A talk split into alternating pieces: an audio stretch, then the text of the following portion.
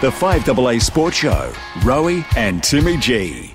Yeah, it's the Bathurst 1000. It is this weekend. Holden's last hurrah. Joining us, former supercar great six-time Bathurst winner, Mark Skaife. Skaife, welcome.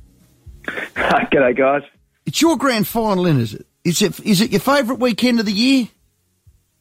Oh, look, it certainly is. I mean, it's just got the tradition and the status.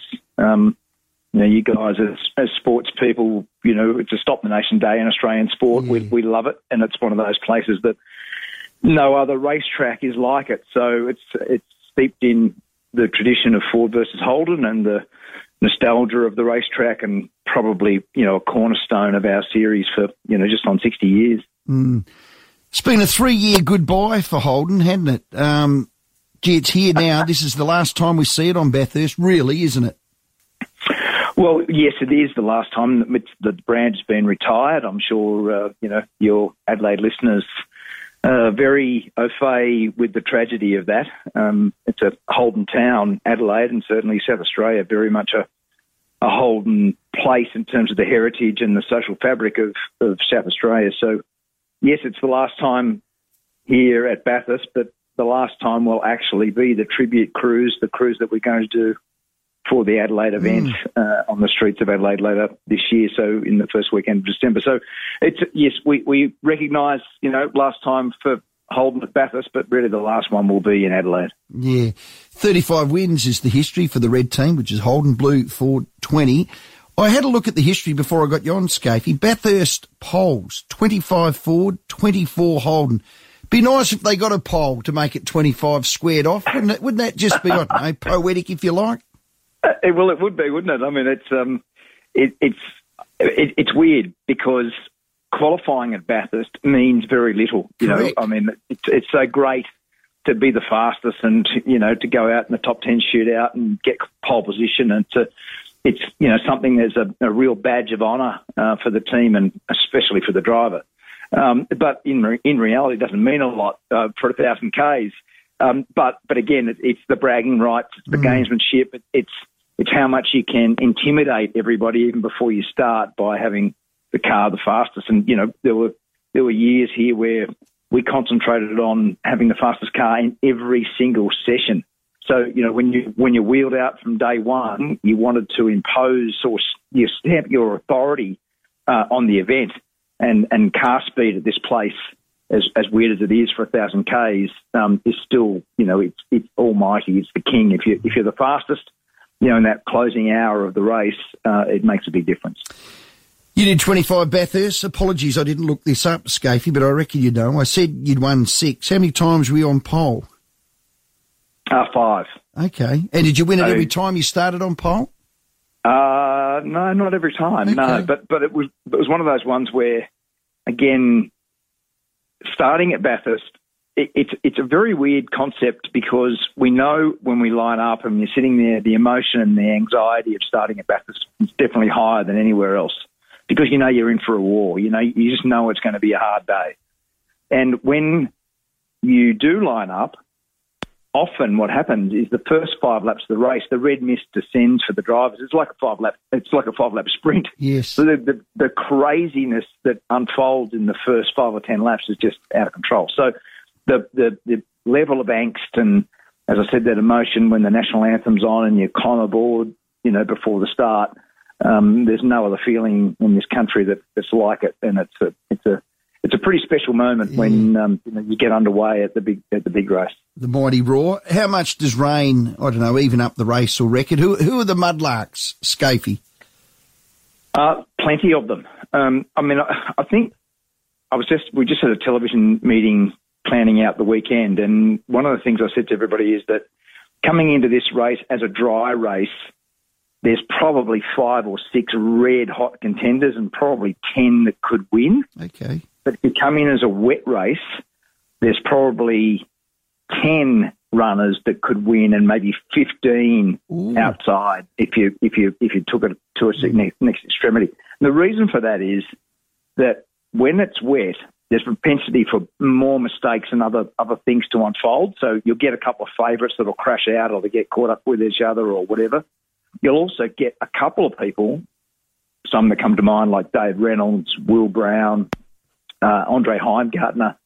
Some of those guys are really, really good in the wet. To your point about being mudlarks, they're exceptionally good in the wet.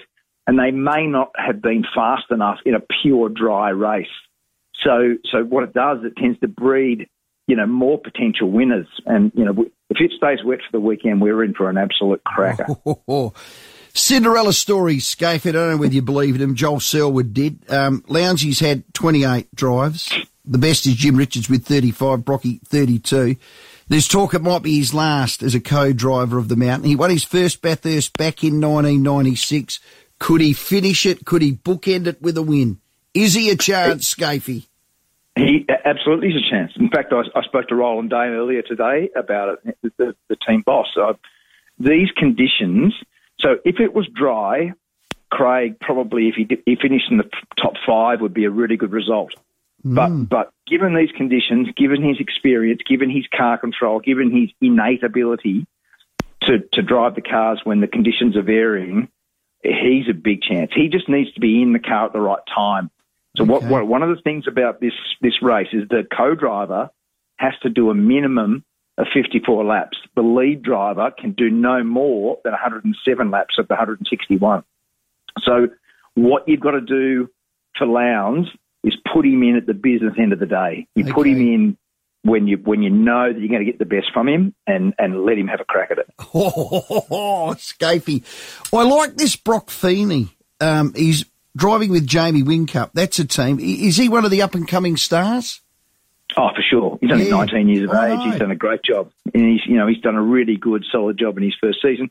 I mean, got to be fair because he he's, he's come in in one of the absolute plum rides. Correct. He hasn't had to he hasn't had to come through a couple of the other junior teams, you know, in supercars to get through. He's he's been straight away into Jamie Whincup's seat, so you don't get much better than that. Um, but it, will be an interesting weekend for Broc Feeney because um, Jamie Whincup is actually his teammate. The seven-time champion is his mm. teammate, and and for Broc, I think he'll learn a lot from Jamie over the weekend, and just in terms of his preparation mm. and the way that Jamie goes about it, because this is a weekend. If if it's wet, where the ultimate professionalism kicks in. It's not it, it's not as physically taxing, but it's far more mentally taxing. Yeah. You, you, do every lap. I'm, I'm not joking. If it's a wet race and it's properly wet, there'll be ten times a lap, maybe more, where you think you might crash. Oh. So so so if if you're in the game at that point and you know that you're on the verge of crashing mm. everywhere, you will you will at some point fire in the fence. So you've got to be really really careful about not overdriving it, but also staying within contact of the leaders and buying a ticket for the last hour. Oh goodness, we love it, don't we? Frosty Summerarse, his twentieth Bathurst in a row. That's a fair effort, isn't it? Yeah, it is, and he'll he'll do a good job. Uh, again, he's one of those guys. Um, when it's wet, he drives the car well, and as I said when we first started talking, I, I think it's probably doubled the potential winners for the weekend. So Mark Winterbottom, he's got Michael Caruso with him. So mm-hmm. Michael Caruso is a, is a ripper. Um, those two are really experienced old heads. They, they, they will make the least amount of mistakes of a lot of guys in the field. Um, so yeah, put your, put your, uh, little each way bet on the back of Frosty and, and Caruso because it's probably not a bad combination.